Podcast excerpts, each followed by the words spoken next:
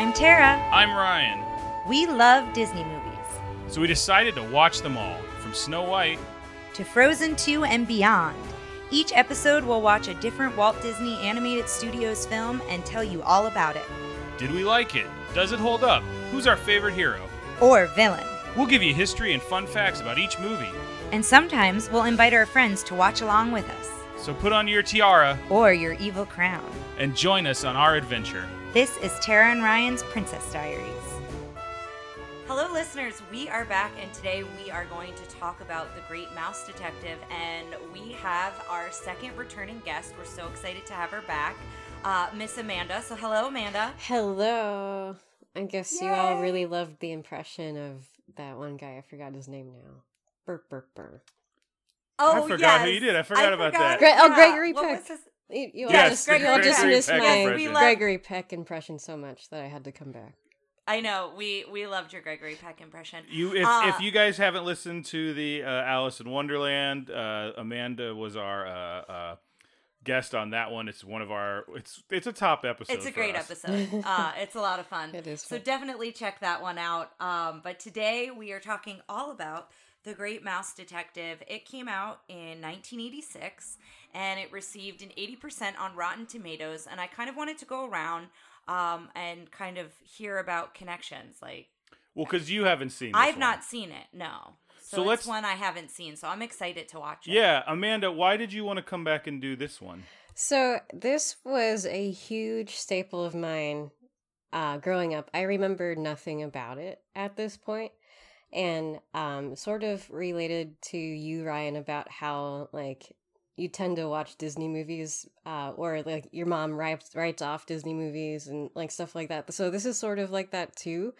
Um, this was my mom has a huge thing for anthropomorphic mice, and Well, apparently so did Walt Disney and the Disney Company. It's true. like she lo- she's she collects things that have mice with them and all of that stuff. So like i have a feeling that this was a staple because of my mom. And um you know the only thing that i remember about it was like you know the main mouse going basil all the time. So that's all, that's all i've got. Um, I remember being scared of this movie when I was very young. So it's 1986, so I would have been five when it came out, Mm. And I have a very distinct memory of seeing it in the theater. And I can tell you that I, you know, I don't, re- I kind of remember it, but I can remember very specific scenes that scared me, and I don't want to.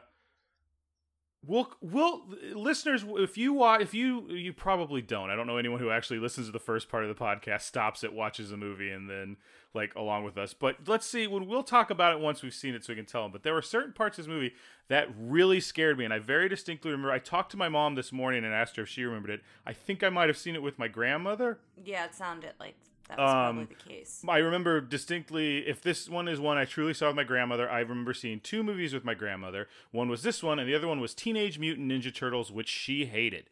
Um, so I think she probably would have been into this one because it's got because it's based off of Sherlock Holmes. I think she loved British. I, I don't know. Well, she does. uh, Yeah, I don't know if she had it so much then, but like later, like her and her husband Dave used to watch a bunch of this stuff. I'm sure. Yeah. Dave feels like a big Sherlock Holmes guy. I remember. You were also a Sherlock Holmes guy. You really like Sherlock. I do. I have read some of the actual books, and I was going to read uh, ones before this one because I thought that they were based on Sherlock Holmes. Turns out this one is actually based on a series of novels called Basil of Baker Street uh, that ran from 1950 something. I have my notes here. I'm sorry. Uh, 1958 to 1982, plus two more were done in, in 2018 and 2019 Mhm. Hmm. by a different author. It was originally by uh, Eve Titus, and then Cathy Hapka did the two new ones. So if you guys are into that, I, I was kind of disappointed when I read that because I've been trying to kind of read, especially when they're short little books like like I did it with Black Cauldron and uh, Secret Secret, of and Nim. Nim. Mhm. Um, but yeah, they're based on that. She named this character I Basil. have this too. Okay. Yeah, but you can say it. Well, she It's named him after. Basil Rathbone, who played Sherlock Holmes a lot. But He we played Sherlock Holmes in 14 films. in 14 have, films, yeah. including this one. Oh, cool. He they get an older recording of him, and when when because he the whole movie is Basil lives at what is it 20, 221 B Baker Street. That's the the famous address. Yeah, it's coming back to me. yeah, I, well, I feel really bad that I just told T- Tara's like, you know Sherlock Holmes, and I'm already gonna like start ruining yeah. being being Being a fan of Sherlock yeah. Holmes. So he lives in like the basement. And so like when they do big scenes, it's like Sherlock Holmes is in there and it's Basil Rathbone. It's recordings of him Oh, that's cool. as Sherlock Holmes. But we also, if you're a fan of this podcast, Disney movies, you might remember Basil Rathbone as the narrator to Mr. Toad. Fun. That's great. Oh, cool. So I have a few things about it, and do you have some info as well? Uh, Ryan? this one was a hard one to get and and I wanted to talk about this too because I feel like we're getting if you don't at this point in Disney's history if you don't have like a really in-depth making of what you get when you look up making ofs is this is how we make moving pictures and it's like we draw the the cartoon then we add color then we put it and it's like none of this is there's not a whole lot of super interesting new information it's just the same how to make an Mm. animated movie with the movie they happen to be doing at the time Got so it. Mm. Well, I've got some things about Vincent Price. Uh, so during the recording of his lines, and he is uh, Ratigan. He's the villain. and he's great as Ratigan. and apparently the animators sketched his exaggerated Shakespearean gestures and they worked them into the animated poses for Ratigan. So that's kind of something to look out for throughout the movie. Also, uh, he had a lifelong dream to voice a character Yes. in a Disney film, and so he was 75 when he voiced this character. he has a weird resurgence in the 80s between this and the Thriller video and some other stuff. Like he has Yeah. a strange comeback around this time. Well, and I should share too. I'll share a picture on the Facebook page, but Ryan gave me an early Christmas present. And so I've been talking about how Well- I do research. Ryan gave you a Christmas present and looked through it as he wrapped it the other day and then said, I want to talk to you about this. You have to open this now. Yes, that's why it was an early Christmas gift. Um, but I always talk about the villain book I have that's Frank and Ollie wrote it. Ryan has found another one, and I will post it because it is very cool, and it is cool the way that they group all the information together. But it's another villains book, and what's cool about this one is it includes villains from the package films, and it includes villains from Pixar. Like it's like all encompassing villains, so it's much more than the Frank and Ollie book um and they do like the pets of villains and then they do like villains who are mean villains uh you know they they categorize it really Yeah. interesting. Um, they did, uh, the, and I will say the in one a very thing I interesting way. the one thing I wanted to talk to you about with it was it justifies our uh, decision that Aconcagua is the actual villain because he's included in the book. Saludos Amigos because he is in the book, in the villain's book. It is it is certified. he's got a page It yeah was, I was reading. I was like validation. I wanted to run down and talk to you about it, but I'm like, no, she has to do this. And then last night we were watching movies. and I go, just open that one. yeah. Um, but it is really cool. I will post a picture of the book, but the reason I wanted to mention this one is there isn't a ton of information on Ratigan. They they do a couple things about him, but it's really cool because they've got pictures of Vincent Price as he's recording his lines, and it's just a cool set of like six pictures. So And- and the we will be sure to post that on the Facebook page. What I'll probably do is start taking images of the book Mm-hmm. um, because there's a lot of really cool images in this book that when they correlate with what we're talking about There's one in there that we found that was Cruella De Vil with a alligator wrap. Yeah, and, And she I'm looks a little bit like Madame Medusa, I- which we talked about. Yes.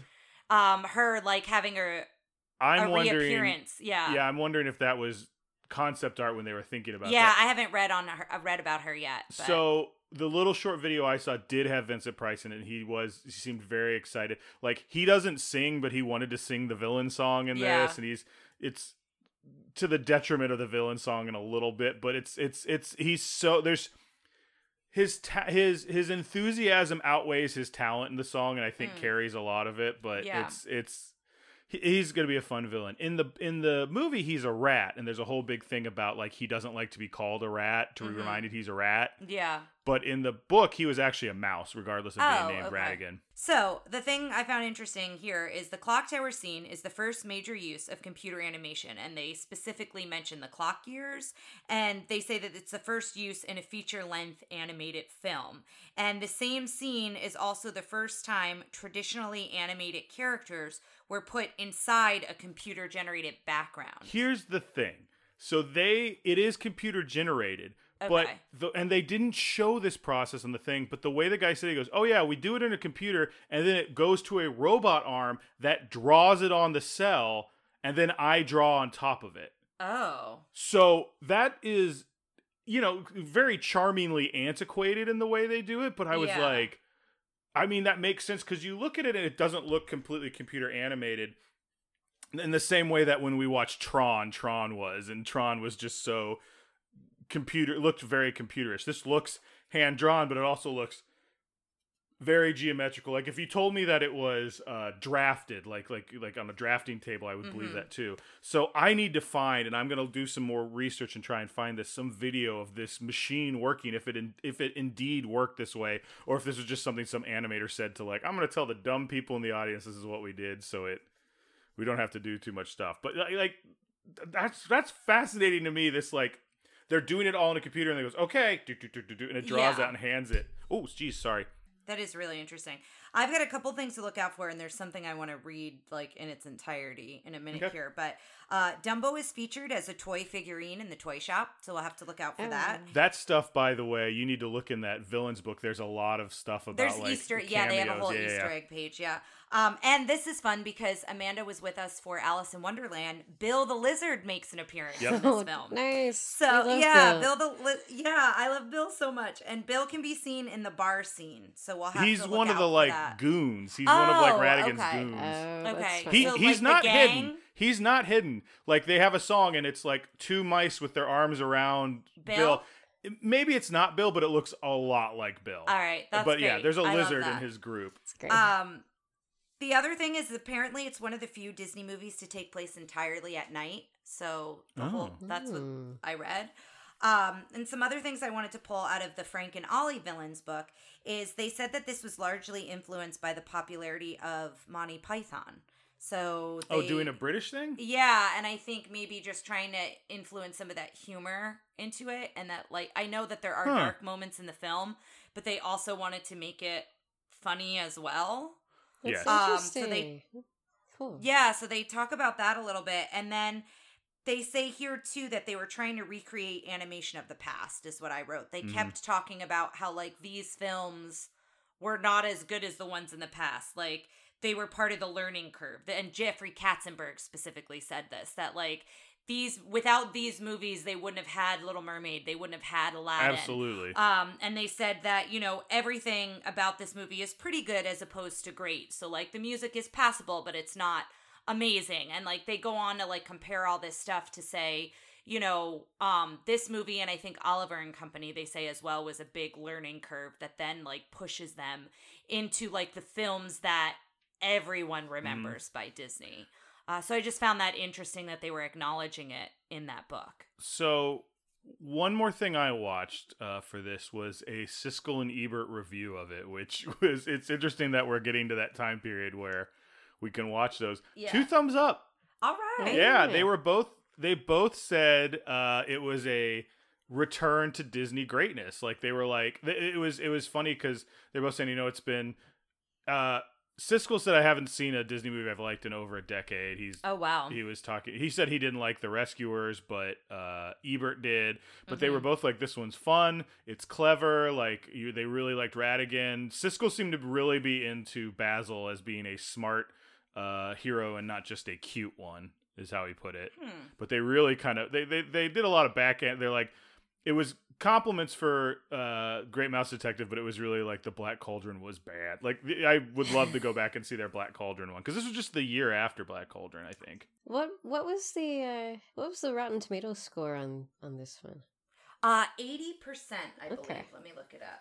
That's that not feels bad. right. Yeah, yeah, I feel like that's pretty good. real quick i do want to jump in with the uh top three movies of that year this is a so one of the things they said in the siskel and ebert review was uh there weren't a lot of movies for kids this year they're like this is the one movie this summer that's for kids and they were like you should take your kid to go see it which is funny because again my grandmother did it scared me um, but the top three movies that year were top gun uh, Crocodile Dundee and Platoon. It is amazingly weird to me that Crocodile Dundee got was like six spots ahead of Aliens. Aliens is seventh. Aliens is the best movie on this list by far. Yeah.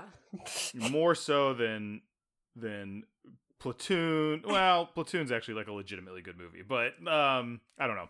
Did you look up? Was there a James Bond movie this year? Uh, I don't think there was one in '86 because I think this was. I think '87 is. This is now as much as Tara's like you're a Sherlock Holmes fan. I'm a much better James Bond fan. I think '87 was uh, View to a Kill, Okay. which is the we last always Roger try Moore. to to share James Bond Mhm. connection. But I don't think there's one this year. But Is there a Star Wars connection for this year? No, uh, Jedi. The last thing was in '83, so we. okay. ooh, I was gonna say eighty three. Good I'm for you. Good with my years on those, but Oh no, View to a Kill was the year before this. Oh, it was eighty five. So View to a Kill was during Black Cauldron, and we must not have looked at the dates, or it did not do well that year. Yeah, well, that's good to know. So I have something interesting I wanted to read because I think you guys will find it kind of funny.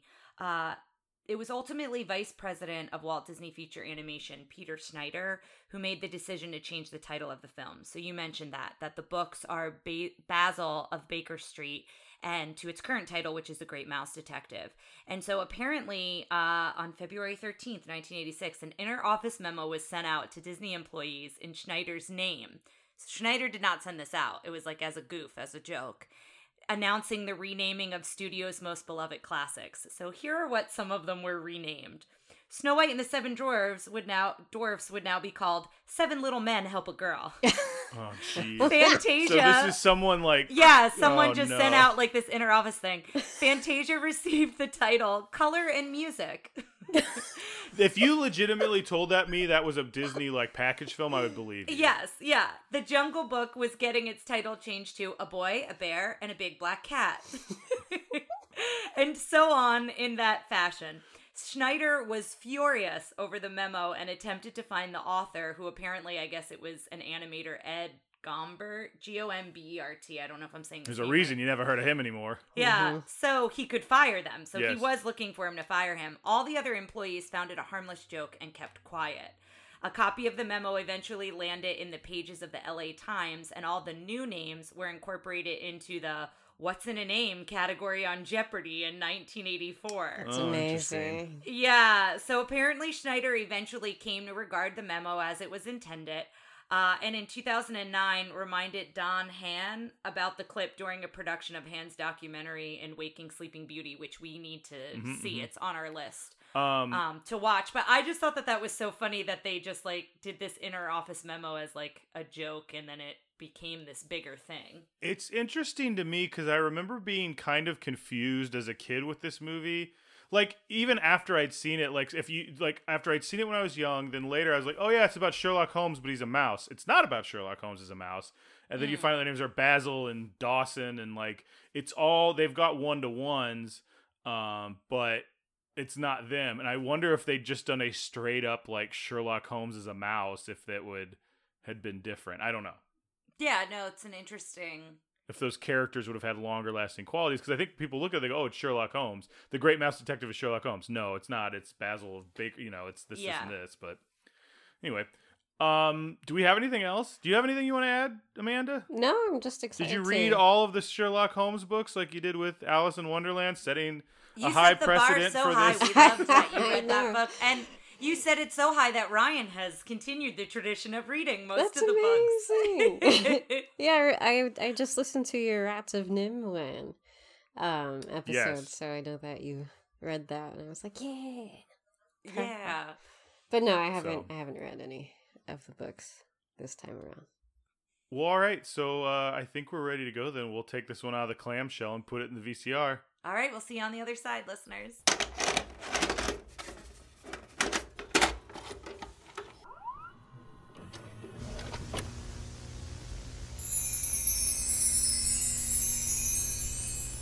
Right, hello, listeners. We are back, and before we dive in, I'm kind of curious.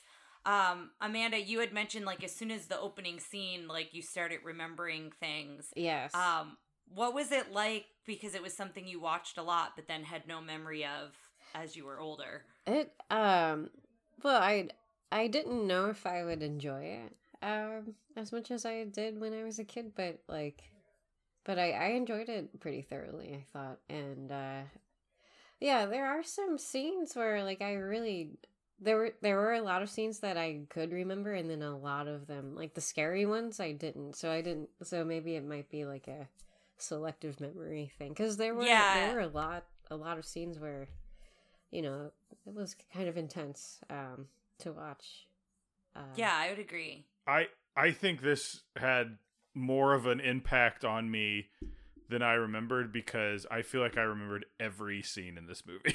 Interesting. I was like, oh, now this is gonna happen. oh yeah, now this is I- gonna yeah, happen. You were like I was saying like, oh, that, here he and comes. I, I don't think I realized you knew it as well. And Yeah, maybe no. you didn't either. No, I didn't. I th- I'm like, surely there's stuff I'm forgetting. No, I remembered just about everything. Yeah. I I was like, here comes the first thing that scared the heck out of me. Oh, here comes the second thing that Uh-huh. scared the heck out of me. And spoiler, pretty much all of them are Fidget who scared you. He is Yeah. a very scary. I I like Fidget. Like I think he's kind of a funny. he reminds me of goon. Creeper from the Black Cauldron a little bit. Yes. He's got a similar feel to him. but he definitely when he does his like get really close to the camera really quick bit where he looks Mhm. like a gremlin like Yeah. gremlins scared me a lot when i was a kid too i love well, the first now one I think is much scarier than the second Yes. one. The second one's more comedic Well, for Gremlins. i also grew up at a time where i was very young and i was seeing commercials for gremlins and a lot of Mm. scary movies i remember not because i saw the movies but because i'd see little snippets of them which are designed to be much scarier sometimes yeah. you know you don't get the whole picture so you as a little kid you're like stuck with this image but Mhm. yeah i knew i it looked almost exactly like i remember those scary parts being meaning that they were just imprinted on me Yeah. I actually I did enjoy it. I feel like we all were laughing Mhm. and like there were some really good parts in Yeah. it. i thought basil of baker street may be one of my favorite disney protagonists Yeah. i i didn't like ratigan as much as i thought i was going to and i liked him but like basil was great hmm i love that he was but a I think jerk he has but he's that's because he's got Sherlock vibes. Oh, you yeah. love Sherlock. I also love Sherlock, but I'm saying Yes. like he's the reason why people compare this to Sherlock is because he essentially is Yeah, yeah, yeah. Sherlock, even though he's not in but this film. but I like his his cleverness. I like his. I it's just there's a couple scenes. The scene where they escape from the trap like was Mhm. so good, and I remembered at the end him going like, "Everyone smile!" Like. I just his his crazy look in his eye every time he got an idea, almost Mhm. like Mr. Toad's mania. like it's so good. So I I guess we'll jump right in, and obviously feel free to stop me along the way. Uh, but it starts in London, 1897. That's what we see, and we see Flaversham's toys. Uh, and we go in, and we didn't mention this uh, beforehand, but the voice of Flaversham is Scrooge McDuck, the dad, Alan the toy Alan maker. something. I'll look it up. And it's like immediately recognizable as soon as you hear him talk because he's doing the Scottish accent. Um, and he's made a toy for his daughter Olivia, which is this really like elegant and pretty wind up toy of a ballerina that dances. And then all of a sudden, you hear this peg leg, uh, and it breaks in and it takes her dad. And then it just cuts to the opening credits with like this Well, jaunty yes. song. It's like She's this- like looking out the window, being like, "Daddy." yeah. Really bizarre.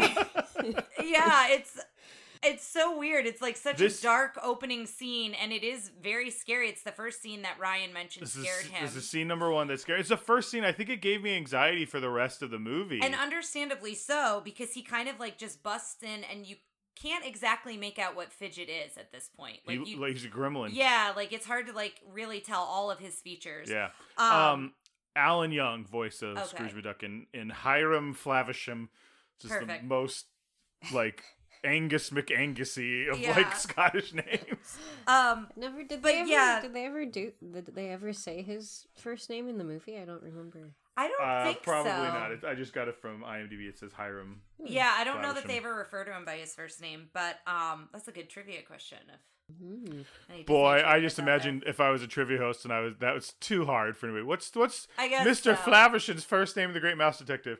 Boo! Like that. Just get out. Um, but we did notice that Henry Mancini did the music, so we were all kind of intrigued on that. Now I know this name, but I'm not. Tell let's the two music experts here tell us a little bit of, more about uh, I've already forgot his name. Something Mancini. Harry. Henry. Henry. Mancini. I'm Well, the I know worst. him because he worked on the song Moon River with, Mhm. I believe, Burt Bacharach. Yes. So I know. But Amanda, you were mentioning just like jazz in general. Yeah, yeah, he's like really no. Uh, what's that one that's like do do do do do? Ah, man, I have to look it up now. Hold on. Did he have anything to do with the Pink Panther? Yes, yes, that was him. Yeah, that was he. He, did made a comment about it in the. They have him a little bit in the thing in the uh, uh, YouTube video. Yes, he did the music for the Pink Panther series, Oh, as well Yeah. as Moon River from Breakfast at Tiffany's. Yeah. Uh, yep. Enjoyed a long collaboration composing film scores for the film director Blake Edwards, one-time husband of uh, Of Mary Poppins herself. yes, Mhm. I her don't. second husband. I don't remember. I don't. I'm looking at his list of compositions, and I don't know what I'm thinking of. But but yeah, he did do Pink Panther. So I know that I've I've just played a lot of his stuff before, but I don't. Yeah. And in the uh, in the in the thing I saw, he was talking about like he done animation before, quote unquote, because they have all the animated intros of the Pink Panther movies, which is Oh, not yeah. something for the podcast, but it's definitely movies you and I should watch. At some point, yeah. But uh, he was like, "But this is like really working with animation, like it has to fit in and stuff. That is just Yeah. I compose a piece and then they'd kind of draw over." Well, it. and it's one like opening scene versus Yeah. like an entire movie, yeah. Uh, but then it goes to uh, we see Dr. David Q. Dawson, uh, and he's narrating. So he opens and closes the film, which with is his narration. the the bit in Sherlock Holmes is Watson is writing the books. Yeah, It's not. It's Arthur Conan Doyle, but it's Mhm. that's always the he he keeps them. he's like keeping track of their adventures, kind of a thing. I'd like to take a moment. I was complaining about this near the end of the thing, but I don't like Dawson because Dawson Watson, the especially in some of the more modern takes in the uh, Benedict Benedict Cumberbatch Sherlock and the uh, Robert Downey Jr. Sherlock. Speaking of another movie you should watch, Yes. um, the, the the Watsons in there like have a purpose and like key in with him in, a, in in certain ways. Usually in ways it's like Sherlock sees the details, he misses the bigger picture. I feel like that happened with Dawson. Yeah. Like he Eh. points out the list, and he.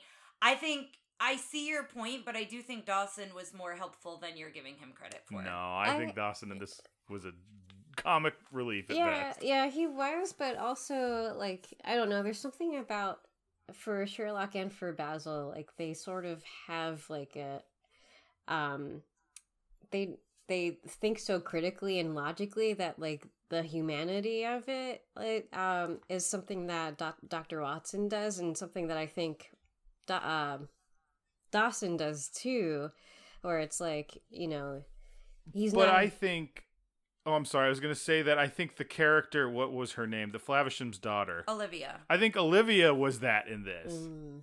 Like she felt more like the humanity and being like bring kind of bringing Basil down to earth and I just I don't know. I didn't find Dawson interesting.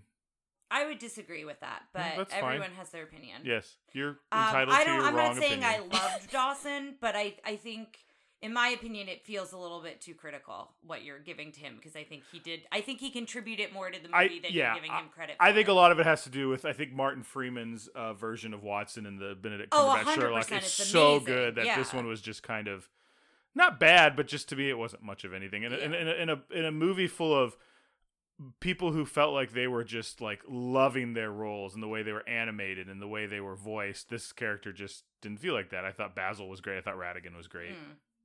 Mm. So as Dawson's narrating, he finds Olivia crying and she's in a boot. She's basically like keeping dry. It's like pouring rain.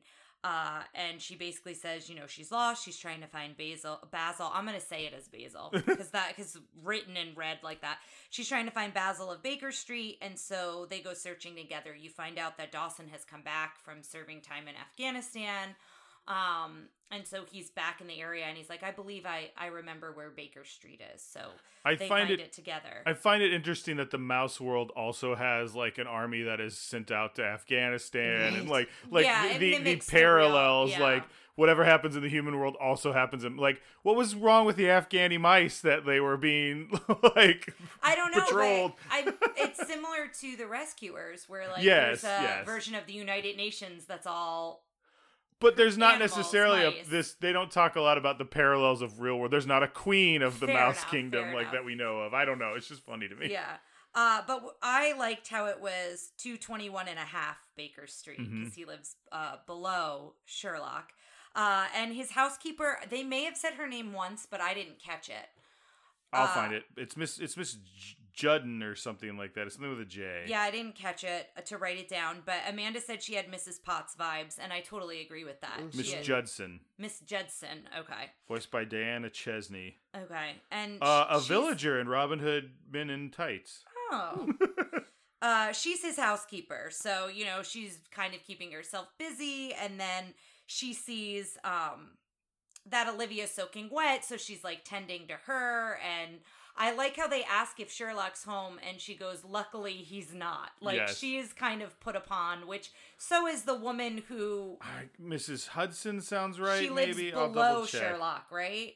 Well, I think she's the landlord. the like, land, yeah, yeah, yeah. his it's her place. Yeah. Um, so she has a very similar vibe to that in the the original stories. But then Basil comes in in a disguise. So this movie, I think, is gonna rank pretty high in the uh, doesn't hold up areas in some In, ways. in some parts of the film, yeah. But he comes in as a disguise, and how would you guys describe it? uh, Asian and wrong. Yeah. Yeah, pretty much. because I don't know how else to say. Yeah.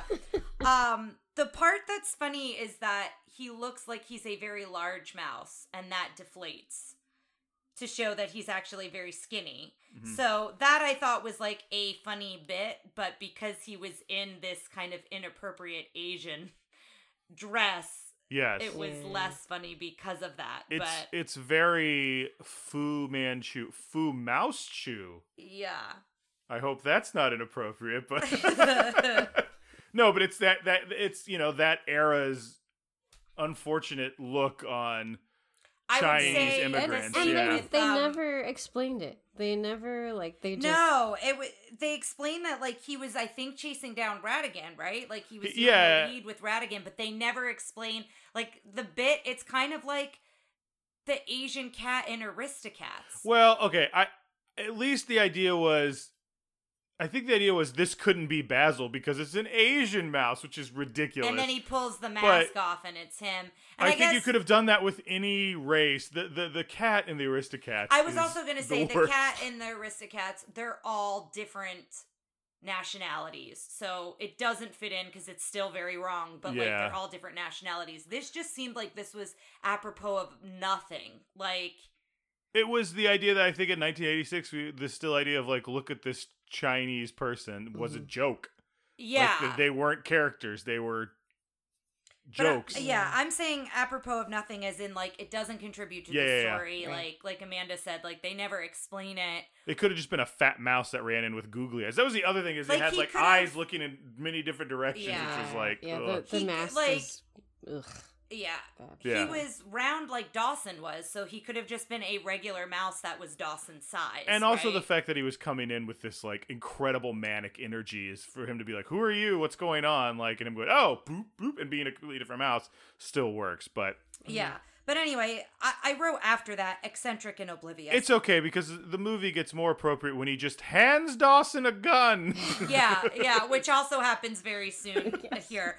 But I wrote eccentric and oblivious, and that's very much Sherlock. Like I think they nailed those Yes. like eccentricities of Sherlock Yes. of just being like he's very aloof, he's very smart, as Amanda said, very logical. You mentioned that earlier, but like completely disconnected to emotions and feelings and like looking out for others, Yes, right? I think- At the I think- cost of like solving the puzzle. I think this one had more emotions than some Sherlock has. He in that he was excited and pleased with himself and all that, and it was a little less cold. But he is also he's lacking any sort of compassion But for do you know who else. that reminds me of? House. I feel like Yeah. he's a oh, very yeah. and House is based off of Sherlock Yes. in a makes sense, and I feel yeah. like I kept seeing glimmers of the character House because we've rewatched that I recently. I think he was more palatable to a young audience than House. Oh, obviously, agreed. But House is more of adult Yeah. content, but I feel like the the having to solve the puzzle, right? That Yes. that drive, I feel like, is a very strong House characteristic. And of course, here we hear "Elementary, my dear Watson." Uh, so you hear that a couple times in the film, um, and you know he he knows exactly who. Uh, Dawson is. This is how we find out he sees his his coat was stitched, and he goes into you know, why he knows he's come back from the war. And so we see how his mind works. And it led me to think this is a sidetrack, but we're going to have to put one of them up on the Facebook page. Well, the problem is, is they're incredibly inappropriate, but we'll put a warning. But it is uh, the Pete Holmes show when he plays Sherlock and he meets Watson and he does all that. Where he's like, "Your left, you're favoring your left leg, which means this, blah blah blah." And then the guy's like, "You're absolutely wrong. None of that is correct." And he keeps getting it all wrong, and it's one of the funniest skits it's very funny. I've ever seen. Yeah. Um, so it was reminding me of that as he was like guessing everything to be right. Uh, and then we find out that like he does this experiment and he's really bummed. He's like comparing bullets. That's when I think he gives the gun. It was such To a Dawson? yes. It was he. He gives a gun to Dawson, And he's he takes it like back. and forensics. he shoots through a bunch of pillows. It ticks off Miss Judson. yeah, it's because they were her best Yes. pillows. And then he looks in the at the at the he matches up the lines on the bullets. The striations. did he say that or did you just say that? no, know that's that? forensic. That's forensic files. That's like my Oh, that's okay. like my crime knowledge from TV. I'm I think still that's- very very I'm pretty sure Yes, it's the nice. striations. wow, but he's, he's he's matching those up, and like they don't match on one side. He's like, no, but it's a good way of showing the audience like you kind of get what's going on without it ever being explained. Yeah, and then he says another dead end, and then he goes to play his violin. He gets so depressed when anything doesn't go his way, Yes. which which is a great lead up to later. yes. But yeah, Uh, and you said in the book he doesn't play violin; he plays in the book he plays flute, but I think they wanted to just make him flat out like Sherlock. Sherlock. Sherlock. plays violin. yes.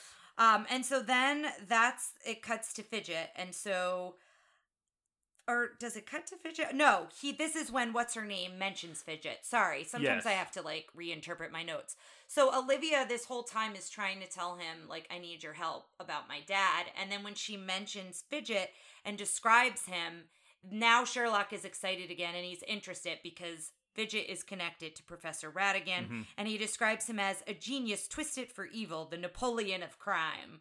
Uh, so I like how he describes him, and so then he tells the story. He's been chasing him forever, uh, and then that's when Ryan mentioned that this movie is full of rolled R's.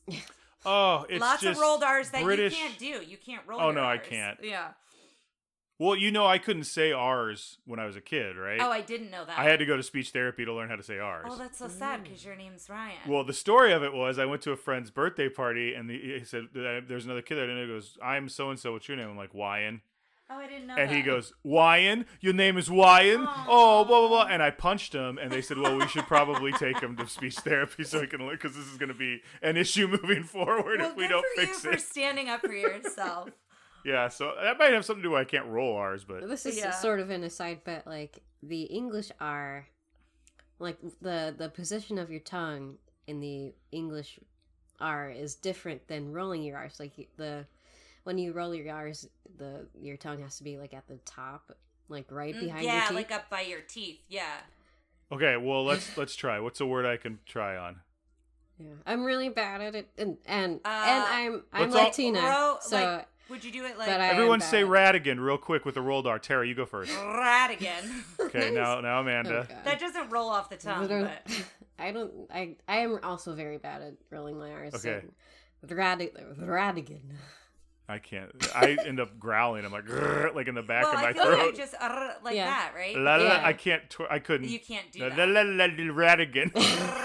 so you can't do this. oh no! I just end up sounding like the Sand People in Star Wars.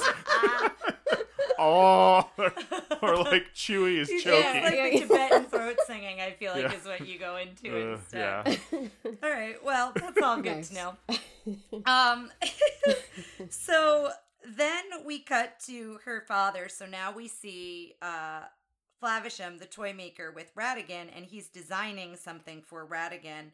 And he ruins the device, and the device is creepy when it just breaks down like it's just gears. Yes. And we see that later on. And then, you know, he says he's not going to do it anymore. He doesn't want to work for him. And then Ratigan threatens his daughter. He says, Well, you wouldn't want anything to happen to Olivia. And so then he starts working again. So then he gives Fidget this list, and on the list includes capturing Olivia. So he wants her to bring Olivia back and get Tools, like a, gears, girl, uniforms. Yes, yeah. So then we see Ratigan and the gang. So uh, he wants to become the supreme lu- ruler of Mousedom. and he's kind of describing what they're going to do because there's this queen celebration of being in reign for 60 years And, they- Bill's not a cameo. He's just a yeah small bill is part in in this it movie. and it's really great uh, but they break into a song and dance and this reminded me a little bit of gaston's song where like everybody's pumping him up like everybody's cheering him on and yeah. and making him feel good about himself like he's so smart and so clever and all of these things Yeah. but I feel like in this one we find out pretty quickly this is out of fear as opposed to out of admiration. yeah So, i would agree with I that have something about that. So, like, my favorite Christmas movie of all time is The Muppet Christmas Carol. Yeah. And have you guys seen it? I'm sure. We you- Oh saw my it gosh, we watch two it days every ago. year. Oh, yeah. yeah, we watched it like two days ago. Yes. So, um, you know, like in the beginning, how like the mice who are employees of um I- of what's his name, and they were Of like, Scrooge. yeah, it was Scrooge, and they were like all like you know, just like shivering and complaining, and and Scrooge is like, "Yeah, um. Do you want like a job at the end of this month? And they all sing, "This is the island in the sun." In the sun. That's my lit- favorite part. Amanda, yeah, this is you've literally described Tara's favorite part I, of the movie. my favorite scene is like heat wave, and then yeah, and they're all like, yes. Uh, yeah, they cower. They like immediately like they're all in support of Bob Cratchit of Kermit, and then the minute that Scrooge says something that doesn't agree with Kermit's opinion, they totally change yes. and agree with Scrooge. Yeah, and this it's, I this agree scene totally you. reminds me of that. It's Um, very similar here to where like they're all in agreement of him and supporting him, and then there's this one mouse, Bartho- Bartholomew. Bartholomew. Bartholomew, and he becomes drunk in the punch. So there's a lot of firearm smoking and drinking. I know we'll cover that later, but it's throughout this film. yes. Um, but he gets drunk in the punch bowl, and uh, then it. But he refers comes to Rad as Ratigan as a rat. Yeah, but that comes back later because Okay. first we see Ratigan elegantly playing a harp. It remember when Yes. it cuts and like all it goes from like bright colors to all blues, and he's playing the harp. Well, I, the thing I love about Ratigan is he's got a very Captain Hook vibe of yes, like where he's trying to be very elegant and Yeah. like yeah, very above where he's at. yes. Playing the harp. Well, uh, literally, yeah, he's, yeah, he's literally trying not to be a sewer rat. Exactly, yeah.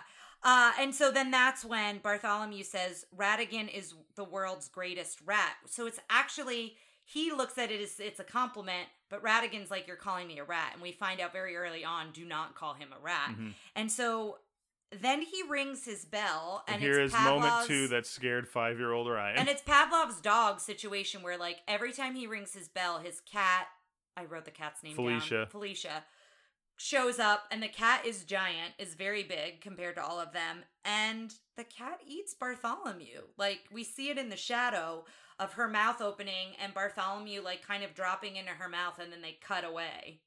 But he's gone yes, after that. they, yeah, they show all everyone. You hear gulp and then meow, and then you hear everyone. And everyone is so like if Bill is in that scene and he takes his hat off and everyone's Yeah. like so scared for Bartholomew.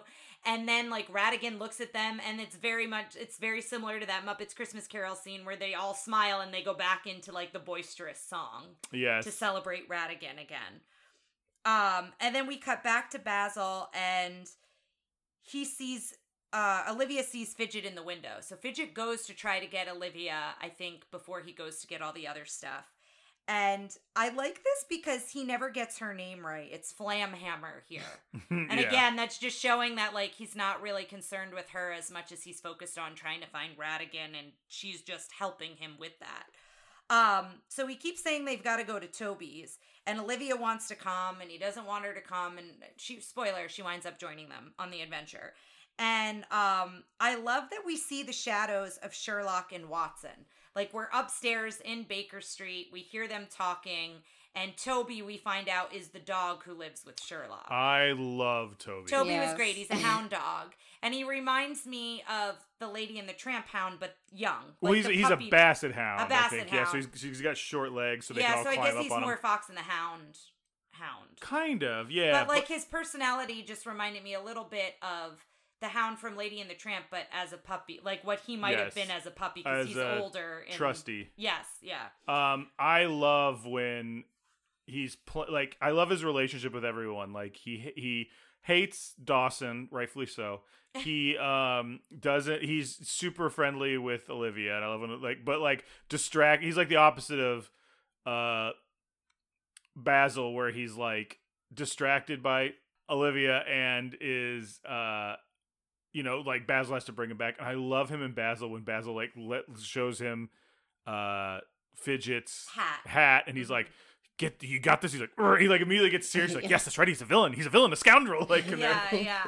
He's a fiend. Yeah. And I like that Olivia, before she leaves, she sticks all these crumpets in her pocket that the housekeeper had made. She like oh takes with them no with her like their it's like oh okay dude Yeah, like, like, not like she's hiding them As Basil's telling her you're not coming with us, and she's like stocking up to have snacks with her, and then she gives one to Toby. So immediately they have a good relationship. And I wrote, "Does this remind you of anyone?" Because she's like scratching the belly of Toby, and then Basil tells Toby to sit, and Toby won't sit, and then Olivia tells Toby to sit, and she sits right away. Who do you think this reminds you of? Give me a break. I she listens to me. Sometimes Lady has selective listening, and I will say she has it for both of That's us. That's what I'm about to but- say. It's not like there's one of us over the other one. It's it's that are, scene could be reversed yeah, any day. But there are times where like one of us is asking the do- lady to do something, and she's an angel and is usually a great listener. But there are times she has selective She listening. for she's sure. got those huge ears. She can't help but listen. Oh yeah.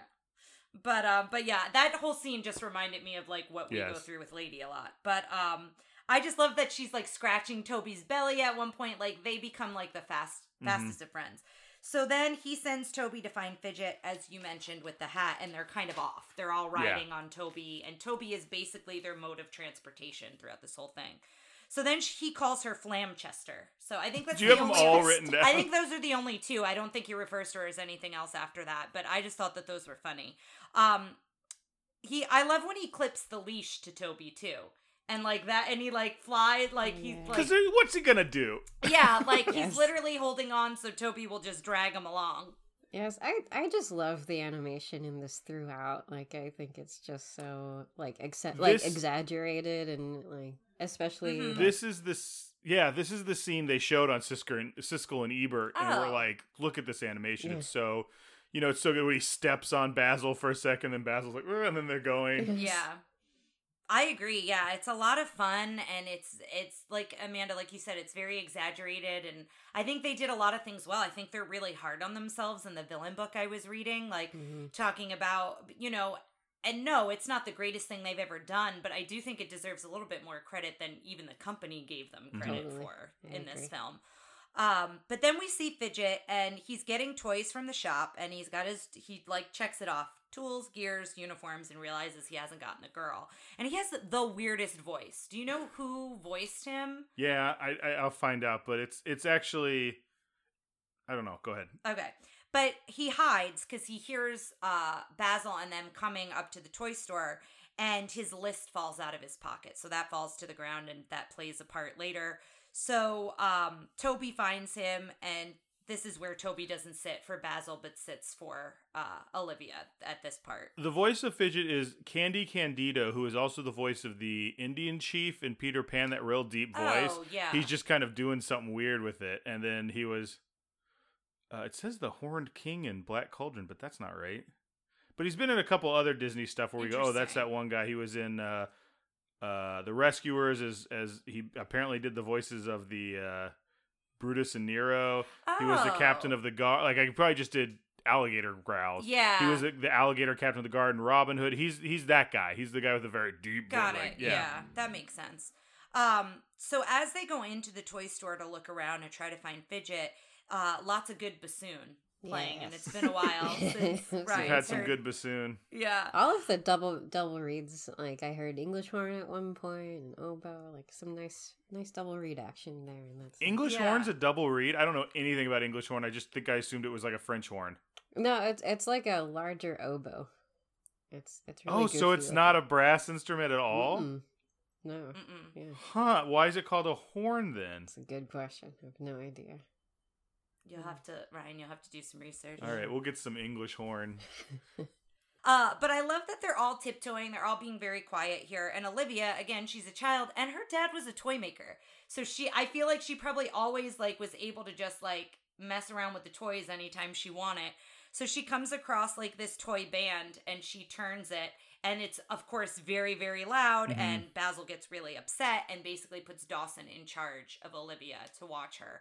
And, I he think doesn't. because yeah, and you mentioned that it has a, a Geppetto's toy shop vibe because he had all the wind up toys. So it's Mhm. very similar to that.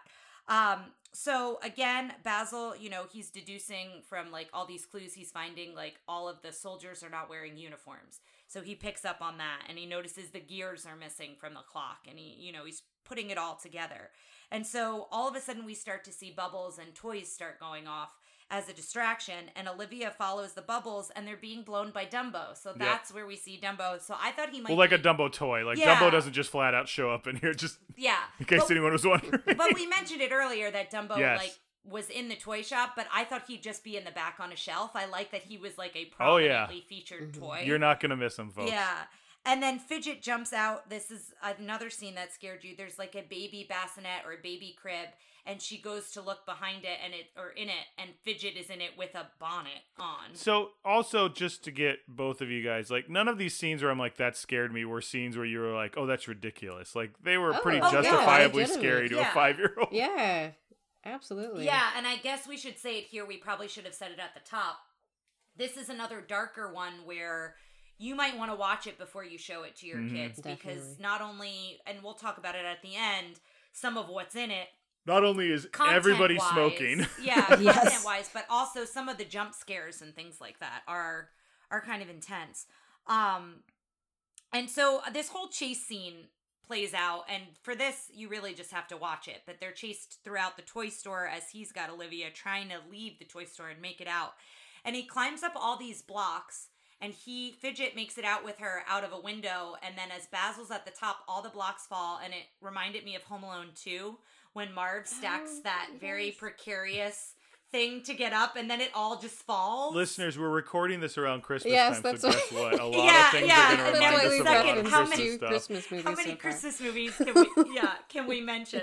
Um, but it uh, does remind me of that. Dawson is then very sad and down on himself because he should have watched her closer. But Basil also kind of rips into him here. As well, he should. Dawson was wrong. Okay. Uh, and then he smokes his pipe. So this is when we see Basil smoking a pipe. The smoking before this is Ratigan. He's got one of those cigarette holders. Yes, That's very prominent. Um, like the Penguin or Cruella de Vil. yes, yeah, yeah, yeah. And so then Dawson pulls out the list. He keeps trying to show a show list he found earlier, and if he would have shown it to Basil when he first got He the tried. list, Basil maybe that would have saved him the 15 minutes. He tried. Basil kept ignoring him and telling him to be quiet. He tried to show Basil the list. I don't remember that. I think you're having you're Mm. seeing things through Dawson colored glasses. No, no, no, no. It happened. Uh, but then we cut back to her father, uh, Flaversham, making this horrifying contraption. Uh, Well, now it's got eyes. now it's got eyes, so it's even creepier. And we see that uh, Fidget has Olivia, and I love when she stomps on Fidget's foot, and he goes, "My foot, my, My only foot. because he has a peg leg." And then Amanda, you said that Ratigan here reminded you of Ursula. Yes, a bit. yes. He, he definitely he's like Ursula and Gaston combined, I think. Um, but like Yeah. the, the sweetness of him and like, but it, but it's like a fake sweetness, like oh yeah, yeah, yeah, yeah. yeah. Yeah, it's like a, a false sweetness to kind of get what he wants, and he's got like he does. I feel like has the Gaston charming quality. He's trying to like lay it on thick in certain moments, and then in that same moment, he kind of reveals his true self, Mm-hmm. like when he rings the bell with Bartholomew. Mhm. I, I love how he rings the bell because it's always just so del- just. It's d- ding, very ding. dainty. Yes. Yeah, yeah, and even thinking about Ursula too, like um in the previous scene, like with the dancing and everything, like I should I sort of remember her having I it's been so long since I've seen Little Mermaid, but like but she's she also sort of had that vibe of her of like, you know, I I am higher class and like, you know, is that Mm-hmm. is is does anybody Higher else stature. Yeah, Yeah, no. I would agree with that. Yeah. I think she thinks she's better than King Triton, and she feels. I mean, again, it's been a while since I've seen it as well, but I think part of her thing is like I should be the one ruling. Right. And Ratigan does have that of like I want to be the supreme leader Yeah.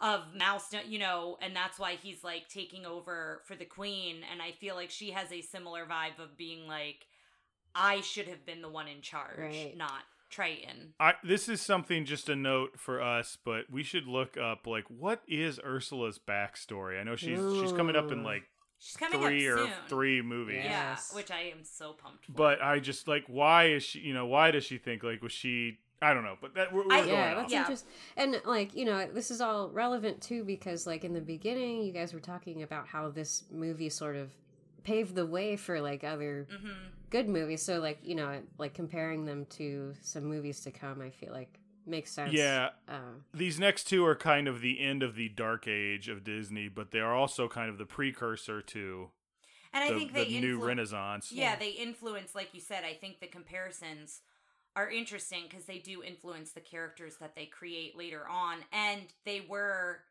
you know, they lost so many of their strong animators. That um, they're Well, they're behind- seasoned animators. They're seasoned yeah, yeah, yeah. animators Yeah. that they're. I don't want to say they're starting over, but they're trying to find their own rhythm. Yeah. I feel like with these films yeah, makes of how to do things. hmm Um, so after we see, you know, this false sense of sweetness with Ratigan, he then puts Olivia in the bottle and like corks the bottle, and that's how he keeps her so her dad can finish the toy and see that like they've got her.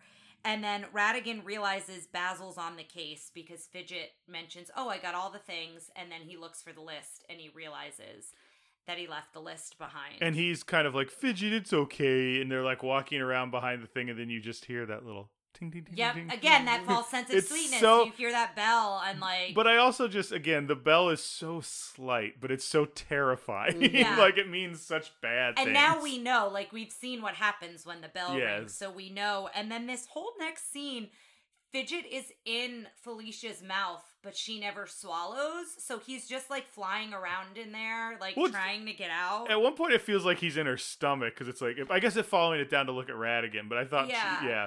And then he eventually commands Felicia to release Fidget because he then celebrates this is actually a really great opportunity for me to catch Basil and to prove that like I can outsmart him mm-hmm. because you know he's going to come right to us. So as Basil's inspecting the list, we go back to his flat and he's doing all these scientific experiments to find out the kind of ink and the paper quality and there's coal dust on it. Like he's doing all these different things. So he does all these experiments and then he finds out that there's salt water, yes, sodium I don't know. carbonate or something. And But I do uh, like that Dawson there goes salt water, like he yeah, knows what it is. he it knew is. what he so. was talking about. And so he's like, One "Oh, point in the Dawson column. Okay. So he deduces that it's from the waterfront. So he's like, we need to find a seedy pub because there was cheap alcohol. Brandy. Brandy that he found. Rodent's delight, a cheap brandy. Yes, that's it. So he's like, we've got to find a seedy pub where the sewer connects to the waterfront, and that's where we'll find. And Ratigan. indeed, they do find a seedy pub. Oh boy, yeah. So Toby takes them there. He tells Toby to stay. And I don't know where in the movie this happens, but I love the one point where Toby's ear becomes steps. Yes, That's later. But Yeah, I yeah, think yeah. it's later, but yeah. Um, so they're dressed in disguise, and would one of you like to describe how they're dressed? Well, um, Basil looks like just like a, a French tugboat captain. Mhm. like a sea captain. Yeah, sea captain. Yeah. Whereas mustache. uh, Dawson is wearing his best Smee cosplay Yeah, I was about to Smee, say I know. this. Yeah. I wrote Smee. because his in my shirt notes. won't go down over his belly. Yes. It was great, and he's so embarrassed by it.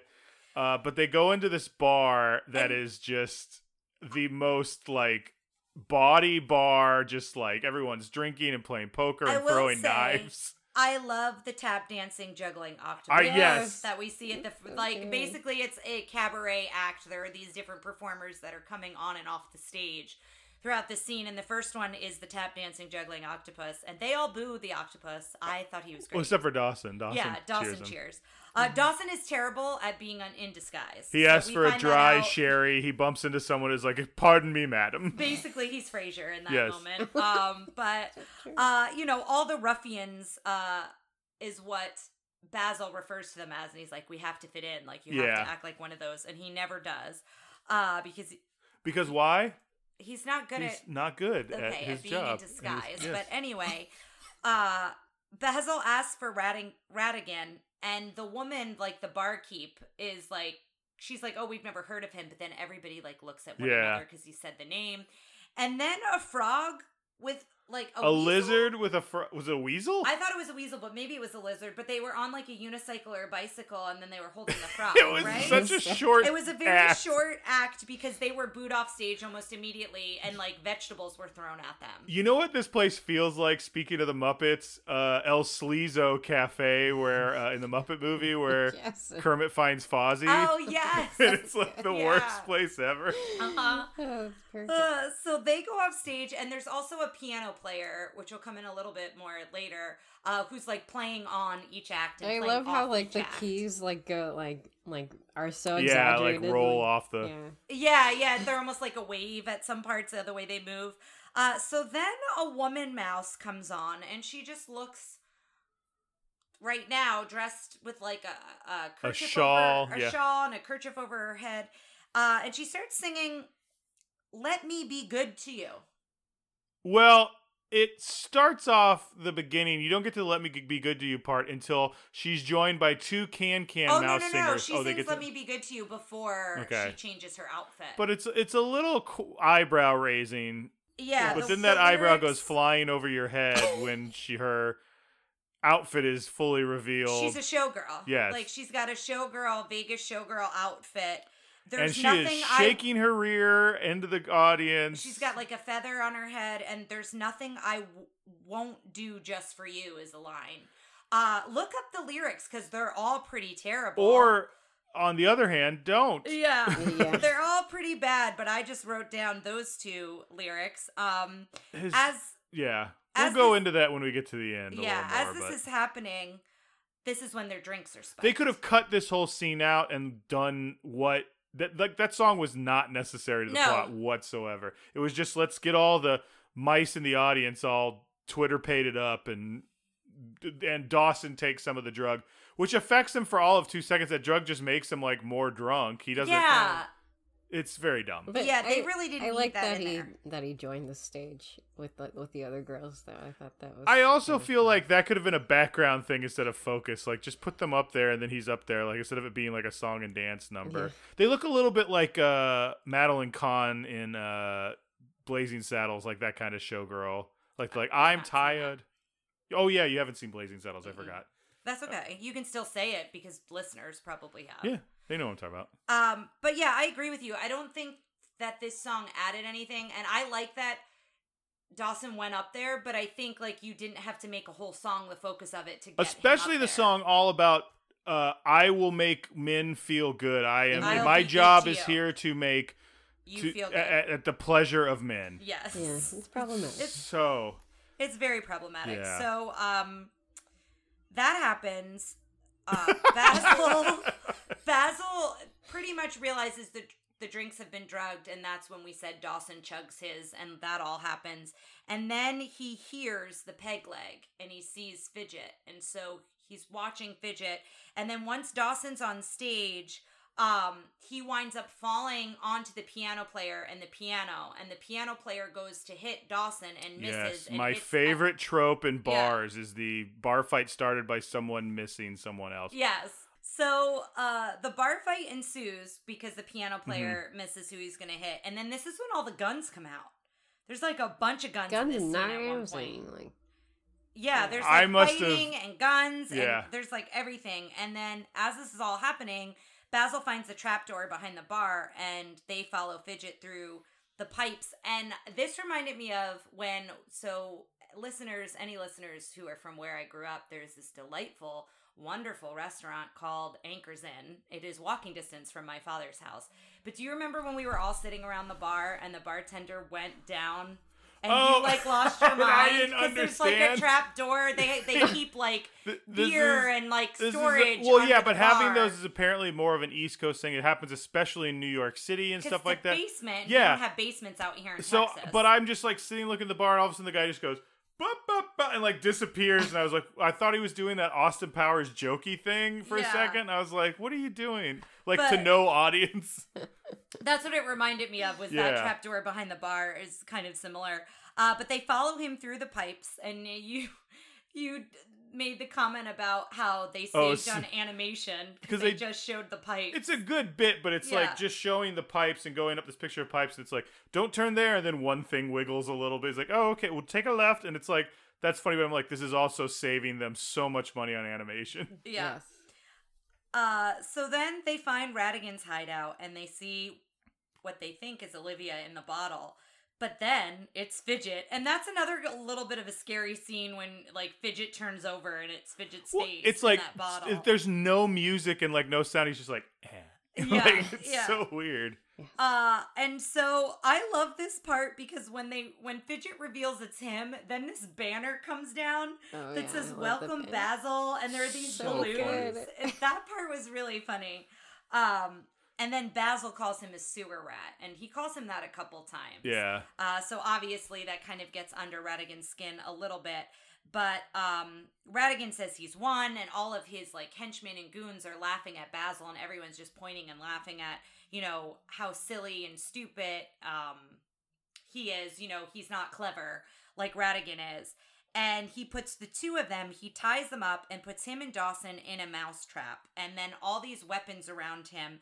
And what is it called again? A Rube Goldberg? Is that it? Yeah, it's it's he's okay. So first off, he says, "I couldn't think of the one way I wanted to kill you, so I'm going to use them all." And it was like an axe and a and a anvil and a gun. and then the mousetrap that they're in. Yes. So the idea is he's going to play a song on a record, and as the the needle moves towards the middle, it's going to pull a string and then drop a ball that comes down. Does that? But he's also recorded a song with a band that is specifically like "I win, you're gonna die" song. Yes. It is the funniest concept, like of of any like Batman villain, James Bond villain thing. I love the idea that he's like, "I've made a record, and I mm-hmm. want you to listen." What Yes. the last thing you hear is my voice singing. Well, So instead, what a jerk!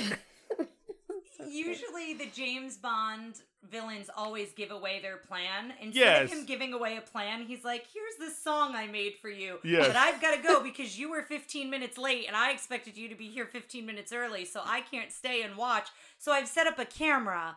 That will take a Polaroid or take a picture Yeah. of you. I guess not a Polaroid because it's 1897. Right, right, right. Well, here's a question: If he had been there 15 minutes early, would Ratigan have just sat there and like sung along with the song? would, he, would he have done the whole thing live and then pulled And the pulled like? the he's like, he's like, oh, he's late. We might as well cut a record.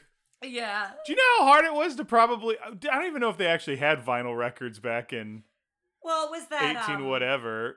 It, the phonograph, I'm talking about, they maybe had like wax cylinders. But Yeah. anyway, the idea of him like, we have to press a records for my my my nemesis, like it's just so ridiculous.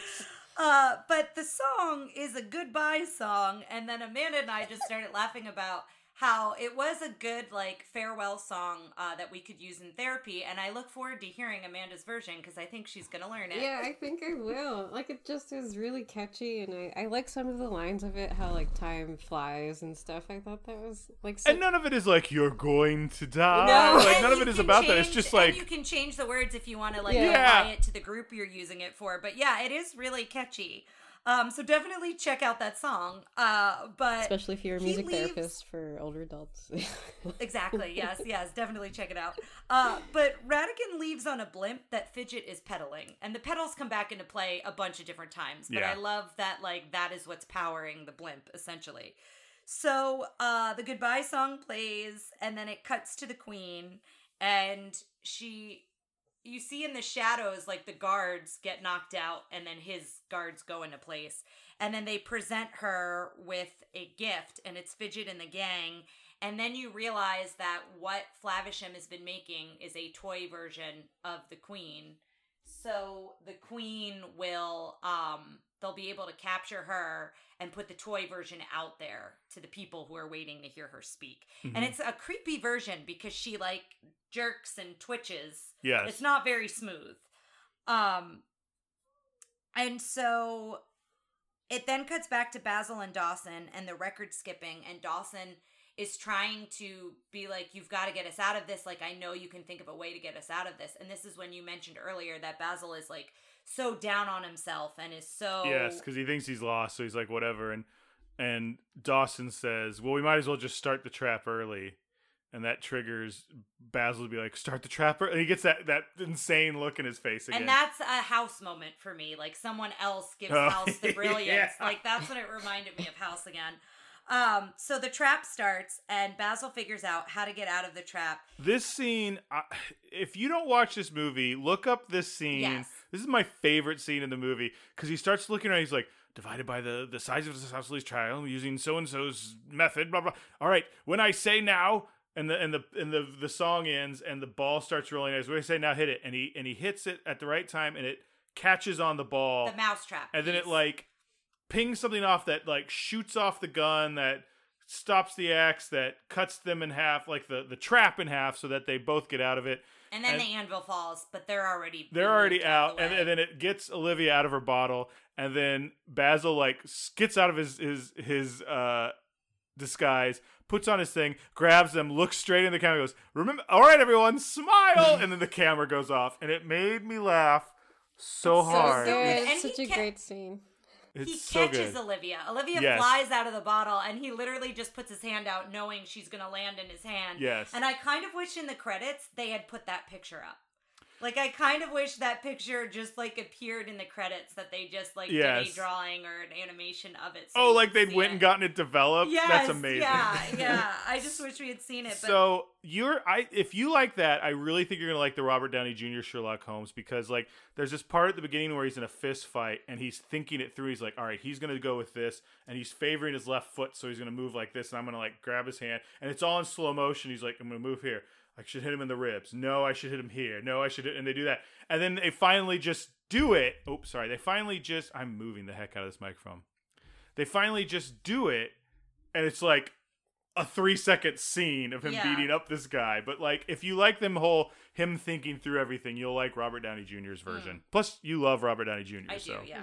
Uh so then it goes back to the queen toy announcing Ratigan, and it's being voiced by her dad, by I- the toy maker, and sounding like the queen. I have to ask Amanda something here because Amanda's a a fan of uh, anime. hmm Do you know an anime called like Unico, and it's a little unicorn? No, I've never heard of that. Okay, there was a movie I saw. There's I another traumatizing movie. It's something I saw. There's there's one where where he or she I don't know Unico could be there fights this like wizard who used to be a doll that came to life. Oh no. And he's got this voice that kind of sounds like the queen, and it was the most. And he's like, "I'm going to kill you," and it was like the scariest thing. And I'm listening to that queen's voice, going, "Oh no!" Like it was like really hitting me with weird flashbacks. Okay, sorry. We will when this years from now, when we're running out of content, we will do Unico and the Island of Dolls or whatever the heck it was called, and it'll Nice. scare me all over again. Okay, Um, so they're announcing she's announcing Ratigan, and Fidget is taking the queen to the cat. yes, to Fid- Felicia. Does Fidget ring the bell? I think. I don't think anyone rings the bell. I think Fel- Felicia might just be out there. Maybe, Okay, but yeah. yeah. So is taking the queen to the cat, the real queen to the cat. And Ratigan appears when the toy announces him with all of these medals. This like Yes. plush purple and like the white and the the speckled like fur, Yes, the black speckled fur. I think and- he's got a crown. Yes, and then Amanda wrote cape drama, and he's got great cape drama. Did you notice too? Like his tail was covered with the purple. Like it Oh, was like a separate piece that was like covered over it, or at least it looked like it. Hmm. Well, the tail was the big identifier that he wasn't just a mouse. Yeah, so that was probably covering that up, and he has cape drama even before this. Oh, yeah, he's got in general, he's got. Well, cape drama. his his piece in villainous is like it looks Oh, like that's this, and he's right. got looks like he's got the cape. The cape Yeah. is a big part of Ratigan. But I don't think we've played as him because I have. You have. Yes, and I Okay. think you were just like, I don't know what any of this is, and I was like, because well, don't I've worry not about watched it. Yeah. The movie, yeah. Um.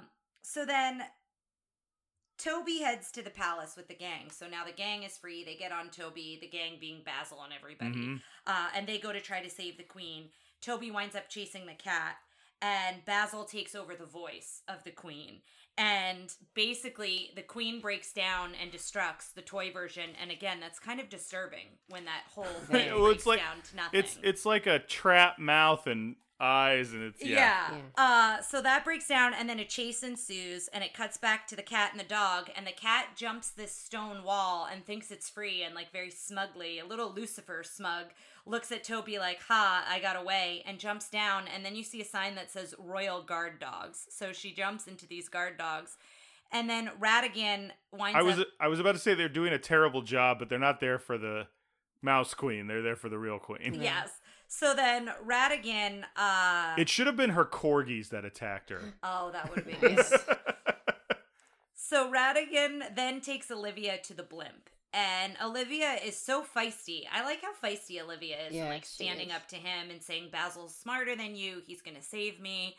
And Basil, again, he looks at the Union Jack flag. He looks at the flag. He looks at the balloons. He tells Dawson and Flaversham to get the balloons. And he creates his own version of a blimp, essentially. Um, and then they use one of the air in the balloons to go faster. Like they let the air out to like give them a push to go faster because Fidget is pedaling super fast Mhm. to get away from them. And then Fidget says that they need to lighten the load and is trying to tell him we should just throw Olivia overboard. And Ratigan says, Yes, we do need to lighten the load. And he just drops Fidget. And Fidget, for I guess for what we know, has died from a very high height into water. We watch him we watch the water move. Well, because he yells, "I can't, I can't fly, I can't swim." yeah, and then that's the end of Fidget. I think there was a. Uh, I th- I remember reading or seeing something where he had another scene and they cut it out. Oh, okay.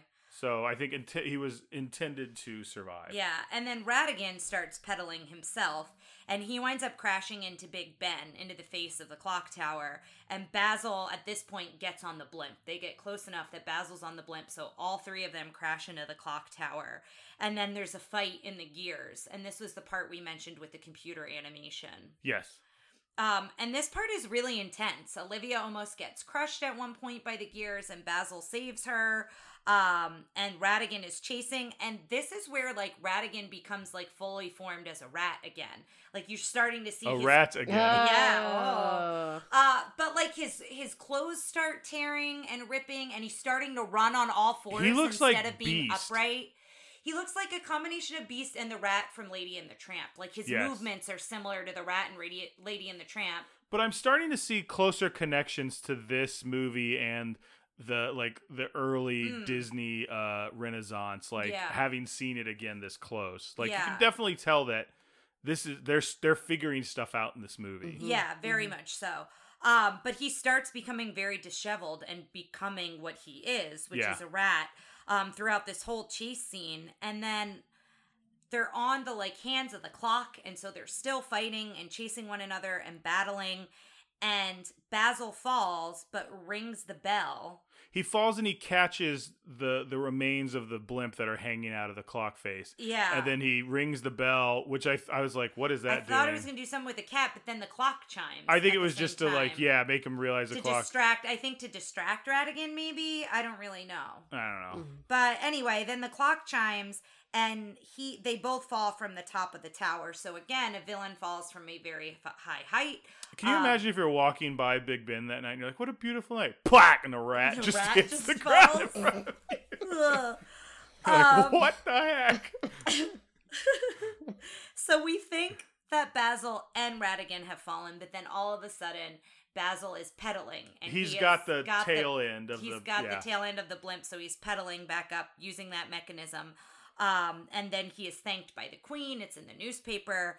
Uh, and everyone is saying goodbye to Basil. So, you know, Olivia's leaving with her father, and Dawson is saying, you know, it's time to go. Like, I should be on my way. And then there's a woman at the door, and she is looking for the great Basil to help her, the mouse detective.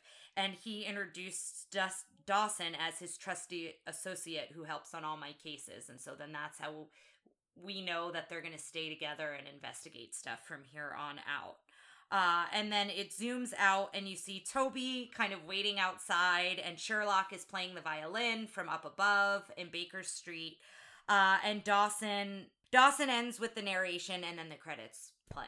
I, I just want to commend you on on this on every episode how much you write to get all that information in there because I'm just like, I'll just remember all this. yeah. But and would you're just you like, would, would you remember it? Like, is it helpful for me to describe it in that way? It's absolutely Oh, helpful, okay, but okay. I yeah no. What I'm saying is I'm about as useful as Dawson is in this movie. Sometimes remembering things. No, um, yeah, guys. So we're we're at the end. Um, let's go through our questions. Oh, and I don't think we had. Did we have the villain ranking, Amanda? Oh yes, I. for Alice. She was she. We didn't have it for Alice for Oh her. no, but- Oh, we didn't. That's right. Yeah. so this Um, is her first villain The ranking. first But I- one that you can be a part of the ranking. Yeah. Yeah. But but real quick, let's talk about the princess, Yes. who I believe in this case would be Basil. And I thought Basil was amazing. Yes. I loved him. I loved him so much. Yeah, he's very charming. Um. For sure. yeah. He's charm Yeah. he's charming while also being kind of a jerk, but Yeah. it's like he has such a good arc for it, like you know, because it's a Disney movie and they there's not a whole bunch of other uh movies after this, so they could kind of just have him be like, and he learns a lesson, and it's Yeah. it's fun, and I love it. I thought he was so clever. Yeah, and I think if you like Sherlock, if you like House, if you like that character, I think you will really like Basil because he has all of those traits, Mhm. and I think they they did a good job with him. Uh, how was the princess, which I guess in this case would be Olivia? I really I liked her. really I liked thought her, yeah. I thought she was sweet, but I also think she had agency. Like she, you know, she she she's little, so she gets captured in things, but like she doesn't go quietly, right? Like she stomps on Fidget's foot, she like pushes back at Ratigan, like she's looking for her dad. Like she could have just not gone after to find her dad. I don't know if that's necessarily agency or just like a good character. Possibly, yeah. to to me excuse me to me she didn't feel like she had agency because the whole thing is like her dad was there dad's taken away she's look she goes to basil basil does she just follows basil around I guess that's true. she's true. a cute character but i don't think she had a, I, I don't think there's any female agency in Well, this then maybe movie. agency isn't the right word, but I, I like that She's she very precocious Up. I and like that she stands up for herself. yeah absolutely Yeah. um how was the sidekick we all know my opinion on dawson but for a second i'd like to talk about the, the who should have ended up being he should have kicked Dawson to the curb and said my partner is Toby. Toby is wonderful. I love Toby so much. He was so cute. The scene between the two of them was one of my favorite scenes. Amanda, what did you think about Dawson and Toby? Um, I don't know. I I, I Also Fidget, if you want to talk about Fidget. Oh yeah. oh, I could fidget. I was going to mention, but Um, yeah. but yeah, I I I like. I'm neutral to Dawson. Dawson now that like you know Ryan has sort of talked me into. Uh, His I'm honestly neutral about Dawson. I'm just playing it up a little bit for comedy, but yeah. Yeah, I like. I don't want you to think I think Dawson is like the greatest thing. I just think you're being a little harsh to Dawson. But yeah, I'm kind of indifferent about Dawson. Toby was I I liked Toby. I thought he added a lot of humor. Fidget is great. I really liked Fidget a lot. Really? He's weird. I like weird like minion sidekicks. I kicks. I loved Creeper. Creeper was such a Yeah. weirdo in Black Cauldron, but like he added a lot of humor that I think was needed in that film. I don't think the humor was necessarily needed by Fidget in this film, but I did enjoy Fidget and I liked some of his lines. I liked he was Mm-hmm. my only foot. yeah, I I liked how weird he was. Mhm. And so sometimes that is uh I gravitate to characters that have like this weird energy to them and Mhm. I feel like he had that. Yeah, I, I want to Um, hear the story of of his pig leg. Like, how did he get that? Yeah, how did I'm 100 percent sure Felicia ate it. Like I'm, I'm, I think he is. This is not the first time Ratigan has almost served him up to that cat. to that or cat. certain like Yeah. has actually served Yeah. him up yeah and speaking of that while we're on that you wanted to talk about disability representation so we might as well, well, talk do you want let's to talk, about, it right now. But it's something we'll go into a little bit. I mean, th- we could have covered it later, but let it's something we don't. We probably need to think about when we're talking about or does it hold up? Because I do think there's a little bit of an issue here that, especially around this time, especially even to this day, I think we're finally starting to do less stuff of it. There for a long time, it was disability equals bad guy. Mhm. Disability Yeah. equals weird thing that makes you a villain. It's like the the villain origin story is I lost an arm, I lost an eye, I lost a leg. Mhm. So I, I I- I don't know that I have a lot of like insight into that, but it is something I think we should bring up here. You know, and be aware Okay. of as we're moving Yeah. forward yeah For, for, sure, sure. for sure.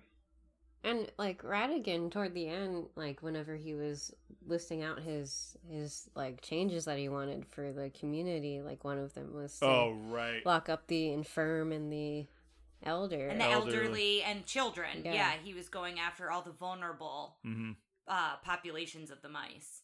Which just feels like a we got to heal this guy up some more, but like make him more v- hated before we. I don't know that. I mean, it, it is an easy target to be like the infirm, you know, like Yeah. whatever. So, but yeah, I just want to make sure we covered that going in. Yeah, no, Mhm. I think it's an important Good idea. thing to highlight, and it's definitely something to look out for. So let's talk a little bit more about that stuff. We'll get back to the musical number. Well, I think we can all agree the best musical number The was Goodbye song. Goodbye. Yeah, goodbye song was great. The musical number that should be cut, we also all agree on, is "I'll Give It All to You" or whatever that song. Yeah. is. That's not what Yes. That's basically what it said. Let me look it back up. Let me be good to you. It's the Sorry. same thing. It is the same thing. Let me be good to you and let me give it all to you. It's very simple.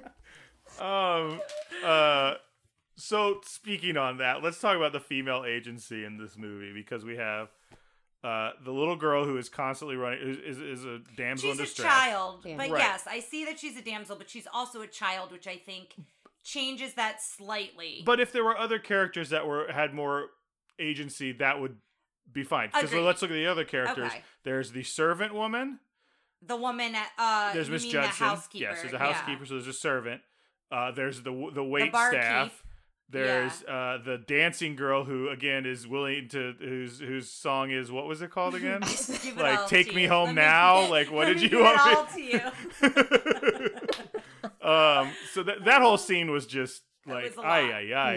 Yeah. Uh, and then the other one was just the queen. So you've got like the like sainted uh mo- like version of a woman where it's like on a pedestal like this is what it is. There's no character in any of Oh, and then there's a woman at the end who is now the new damsel in distress. Yes, yeah, I So, would agree with that. Yeah, I think this movie had really bad female agency. I think it had delightful characters, but if you're getting in this movie looking to like as there as were a not a lot woman- of yeah. there weren't any strong female, strong positive, In the like positive in the home characters. stories, are there?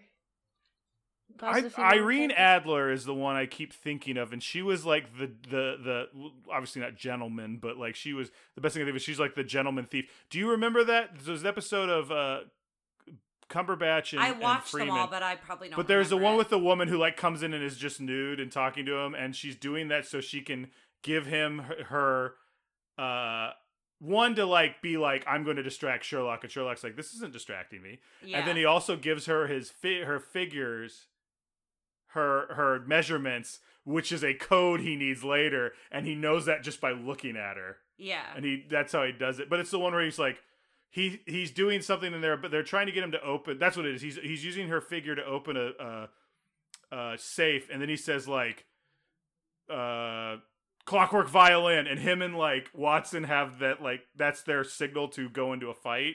yeah. Do you remember that? No, it's one of my favorite things. But she's very interesting because she's very smart. Uh, she's in, in she's played by um, uh, Reg- what's her name? Regina from Mean Girls in uh, the Robert Downey Jr. version. But they're like they're love interests, but also like she's a thief. She's very smart, but she uses it to steal things. And Mhm. he's like, "Oh, I'm going to catch you though." But I want to. It's it's Catwoman. It's Catwoman and Batman, pretty much Oh, Oh, yeah, gotcha. where it's like, oh, I, I- but you're a bad, you're a bad girl. What's so bad about me? Don't you Yeah, love me, Bruce but- Wayne? Like that stuff. That was a terrible Catwoman. Yeah, but- and that's also a trope that I'm not necessarily a huge fan of. I think, yeah. I mean, I'm not a woman, so I can't make that call. But I really like versions of Irene Adler. I think that's her name. Like, like the more modern versions are more interesting than Mhm. Mhm. the the old versions. But Yeah. that's you know, you're right. There's not a lot of women in the Sherlock stories. Yeah, yeah. Uh, another thing to bring up: no actors or actresses of, of, of color used in this. And yeah, and we're starting to track that Yeah. now as we're I, I don't think saying well it's all mice like I don't think that's an excuse. I think you can hire you a can still multicultural hire, background yeah, to do I these mean, they hired what's his name who had the Scrooge McDuck Scottish accent. Like you could have hired, they could have had different accents. You could have had yeah, Anybody, uh, and you know today they do that in like Zootopia and stuff like that, where it's a it's a multicultural uh cast. cast. So yeah, Um, drinking, smoking. the- It's all yeah, there. it's, all, there. there. Guns, Firearms, firearms. yeah. Yeah. That. So maybe check this one out before you show it to your kids. Um. Okay, so we are now ready. I can tell Amanda's Right. excited.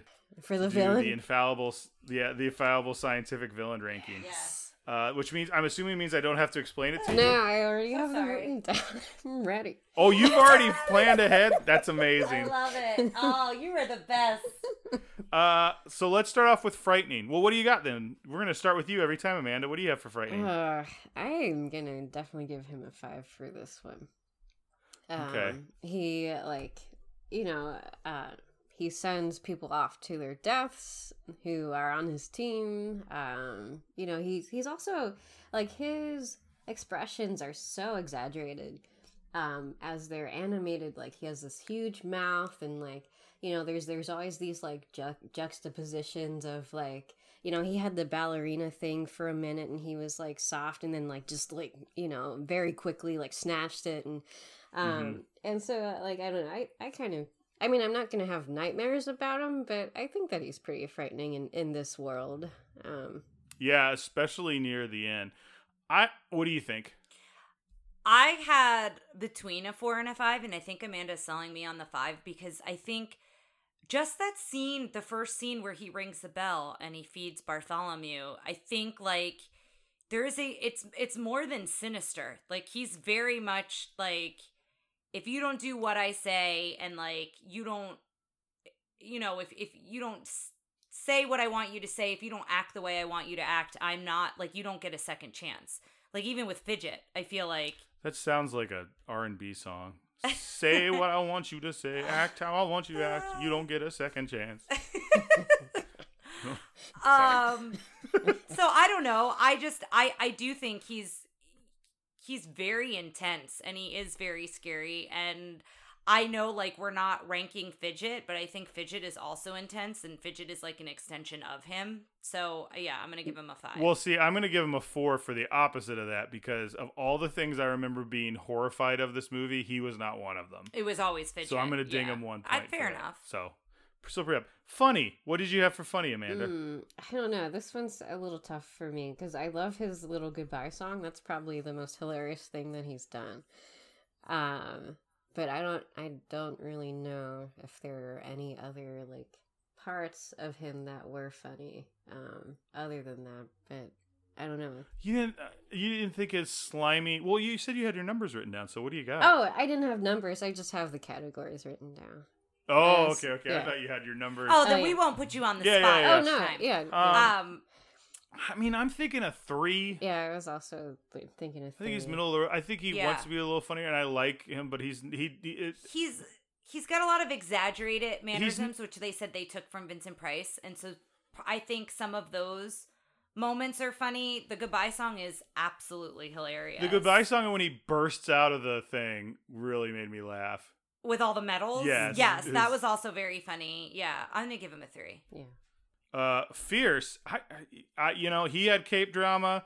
He the scene where he burst out. I think he really had good stuff there. Um, I mean, he had he kind of lost his. I think some of it is keeping your cool, Mhm. and he lost it a few times. So maybe I don't give him a full ones for that. But I'm thinking somewhere in a three or a four. Yeah, I'm thinking of four. Unless, what about you, Tara?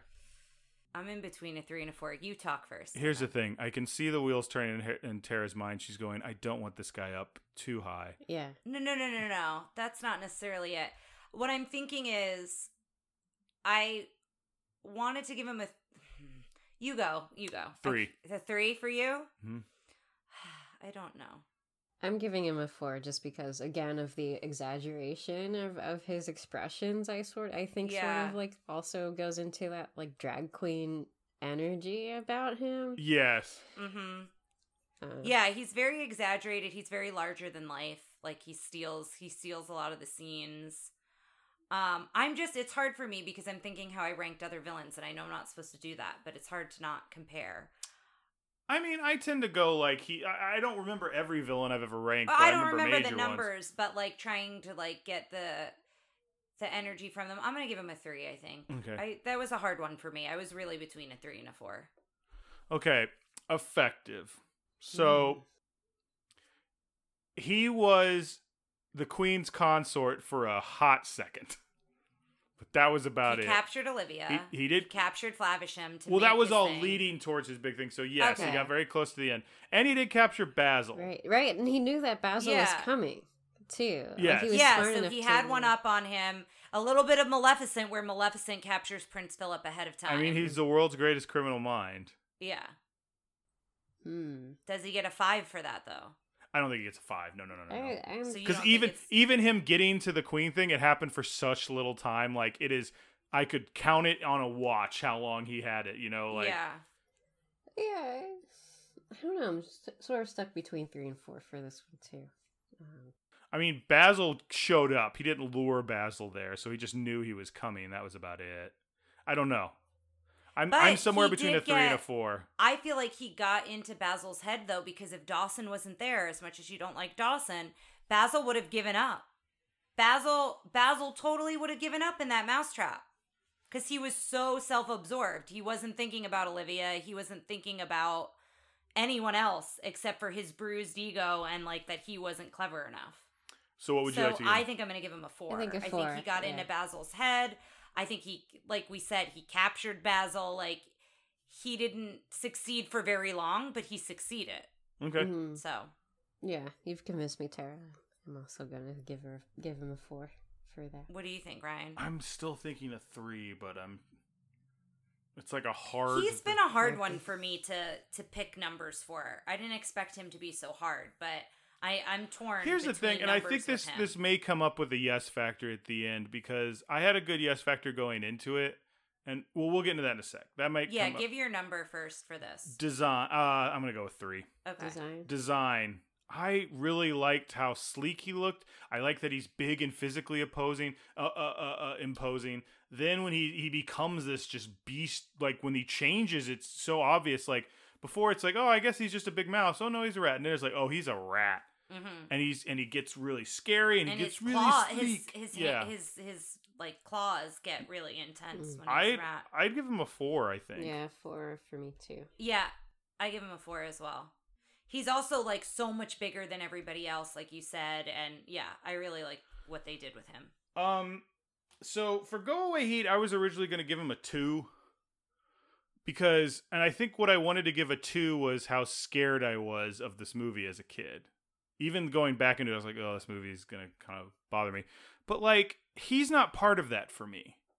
So I think he gets a one for Go Away Heat for me. I think he gets a two for go away heat for me because he feeds people to the cat. Yeah. like, he actually Fair. murders people. So Yeah, I have to give him a two I for was- that. I think a two as well for that reason. and like we see it happen. Like it's not like a threat. Like he actually kills one of his people. Yeah. So Uh, yes, factor. So what I was gonna say with this was I was excited to see him when I got there, but once he was like on screen, he actually kind of disappointed me. And while he's getting all these like points, because he is frightening, he is kind of funny, he is effective. Like he's ticking the boxes and it's not all like necessarily coming together as one thing for me in a way that I was super excited to see him. I was excited to see Toby. I was way more excited like anytime Basil was on screen. Like I almost was like, please go away so I could see more Basil, which is different for me because I'm usually a villain. Well, then dude. wouldn't you put your go away heat higher? Yeah, I guess. I don't want to talk you into changing your go away. yeah, I'll do that. number, I'll change. You No, I'm going. I'm gonna, you're right. go I'm gonna change it to a two. But I think I'm, I think he's got a yes factor of a two as well for me. Okay. I think I'd do a three. Um, just because I, I, you know, I, I like him. I, I like his design. Like there's, there's, yeah. Uh, just three feels right. I don't really have a good explanation for why. What do you feel, That's Tara? okay. I I liked him as a villain because I think he I'm gonna give him a three. I, I liked him more than I think I thought I would. I, I didn't really have an opinion of him because I didn't know anything about him except for what I read and I didn't read a ton. Um but I think he's very imposing. I think he's very threatening. That fake sweetness that we talked a lot about, that's one of the reasons I love Ursula. One of the reasons I love Scar is that sarcasm, that very dry, like that's a little bit different than the fake sweetness, but it falls in a similar category. Um so I like those types of villains and I think he I think he's the start of that. So I kind of want to give him credit for that because I think as we've been talking about throughout this movie, if this movie didn't happen, would we have had the other ones, right? I think Mhm. this movie like is influencing the ones we're going to see later and the one the villains and the other characters that I love. So I want to give him a 3 for that. Well, I've got good news for both of you. He's cracked the top 10. Whoa! He is number nine Wow. Wow. with a 23.3, Oh my goodness. which puts him right under Madame Medusa. Can you give us the top 10? The top 10 currently is Cruella de Vil, the, uh, the Evil Queen, and Maleficent tied for second. Uh, then with fourth is Captain Hook, the Headless Horseman, Madame Mim, Shere Khan, Madame Medusa, and Ratigan. Oh, and uh, Lady Tremaine. Now, if I would rearrange those, I would keep them all the same, except the last three would go Lady Tremaine, Ratigan, Madame Medusa, I think. Yeah, I think Lady Tremaine should have been scored higher than we scored her. She was really intense. We but- may we may start talking about uh, uh, our redemption spots, like having like but a redo. I, I do think that those that he's he's in good company among those ten. absolutely, Totally. I, I think he fits in there. Yeah. I'm a little bit. I'm not like super shocked, but I don't think I expected him to be in the top ten. So that's interesting. I think as we get into that renaissance, obviously that's gonna those numbers are. Gonna I shift. still predict Ursula will become our number one villain. Oh, I think so I too. think so. yes, well. that is my Yeah. absolute prediction. Yeah. Um, one last thing, of course, before we go, do we keep this one up on the shelf or do we throw it in the vault? This is I want to say. Tara gets these looks like it's such a hard choice, and you, it's just buying a movie or not. I That's know, what it boils it's down hard to. for me because I well, I think for me, I hate locking it away in the vault. You know, I have my drawer and I have the vault. Um, No, no, you don't. Your vault is like your drawer is the vault annex. That's all it is. It's vault oh. 2.0. there are a lot of things I liked about this movie, and I like him as a villain, and I love Basil, but there's a lot of problematic things in this movie as well. That is true. So part of me, it's kind of similar to Lady and the Tramp, like, and we talked about this, like, do you cut it out because you want you want to acknowledge that it's there and that it's not right, Mhm. right? Because the the Siamese scene with the cats, you could easily cut that out of the movie and still have a very good movie, right? I feel similar, although in this movie things happen within the bar while that song is playing. That the storyline still needs to progress. Yeah. You couldn't just cut that scene. Like literally, the cats. You don't need that scene. It's gone, and the movie's uh, better for it. yeah. Um, I think that's what's hard about this one for me is it's not Peter Pan. It's not the caliber of Peter Pan where that's sprinkled throughout the entire movie of Peter Yeah. Pan. What's inappropriate about, about it? This has moments of that, but that's where it's kind of hard for me to make that decision. Amanda? I don't know if I would own it, but I wouldn't lock it in the vault. I would love to see a good remake of it. That's what I was I, thinking. yeah, This I feel you on we that. talked a little bit about this with the Black Cauldron as well. it would be cool to see a remake of that and for them to, to highlight what was done well and then change what wasn't done well. And I think the same could be said about this as Mhm. well. Yeah, but I'd want to see it done and just reanimated. yeah. Yeah, I don't need like a live action. Like I want to see the next adventure of Basil and and and what's his name? Yeah. um what's his name? I Dawson. should probably yeah. yeah, take out what's his name. um Uh yeah, Basil and Dawson. yeah. I would love to see like their we next pick adventure. up the next story. And the next story is uh, Dawson has been re-enlisted and needs to go back, but now Basil has a new guy, Blossom, and Blossom has more to add to the story. Mm-hmm. Um, yeah, okay, well, great guys. Uh, This was I. Oh, I don't know if I said I would like to. to I would keep it on my shelf. Like I liked it mostly. I like uh, Basil so much. Like I Mm-hmm. cannot express. This is much like Baloo, where it's like I knew about them, and now that I see them, I'm like, I love this character. Like I did not realize how much I love this character until I saw this. Um, so uh, thank you so much for joining us. Of course. yeah, Amanda. Thanks it's so great to have you back. It's Yes. always a laugh riot when you're here. I feel like we always laugh the hardest. Oh, uh, good. In one of your episodes. yeah, you and Gretchen. I feel like Gretchen's we laughed a lot Yes. into. So- Uh, Gretchen. So, uh, as you know, we ask our guests to plug something, whether it's a personal project, something you've just been enjoying recently, maybe the Muppet Christmas Carol, or uh, just you know whatever you want to say. So, plug away. Yeah, well, we're nearing the end of 2020. Um, I am always a big proponent of, ma- of making sure that you're taking care of your mental health. So, you know, just know that if you need extra support, it is out there. And you don't even need to pay for a therapist. Like, you know, just find communities that that you feel like you belong in if uh, if the isolating isolation's really getting to you. Yeah, no, I think that's a great reminder, especially as we enter 2021 and quarantining may not be out of sight. Like Yeah. it may be going a bit longer and uh, definitely a good reminder. And I will say, Ryan and I last night, um, will this air? How far after Christmas will this air? This will be in the new year. Okay, well then never mind. What I were was we gonna gonna say? Well, I'll say this. Were you gonna say go drove- look at Christmas Yes! lights? we drove around it, but go look at something that makes you happy. It doesn't have to be Christmas lights, but you know, even though you are quarantined, Ryan and I have kept a pretty strict quarantine, but we did state parks. We did dri- driving with the windows down and just fresh air and listening to your favorite song. Um, Christmas lights, I was going to suggest, but this will maybe people will still have their Christmas lights up. I, we might. I, I don't know that I'm taking anything down anytime soon. Right. But like, just go and, as Amanda said, make sure you're taking care of your mental health and, and do something that brings you joy, whether that's a big thing or a small thing, um, and try to seek out that support as best you can. Well, thank you so much again, Amanda, and thank you guys for listening. Uh, we will be back with Oliver and Company. Is Roger Rabbit before Oliver and Company? No, Oliver and Company is next. Oh, okay. Roger Rabbit is after Oliver and Company. Oh, I think it's it's not in the book. It's the other way. We will be back with a 1987 Disney movie. I'm so sorry. So sorry for the back and forth. Uh, that's Ryan and I wanting to stand our ground. All right, guys, we'll see you next time. All right, bye.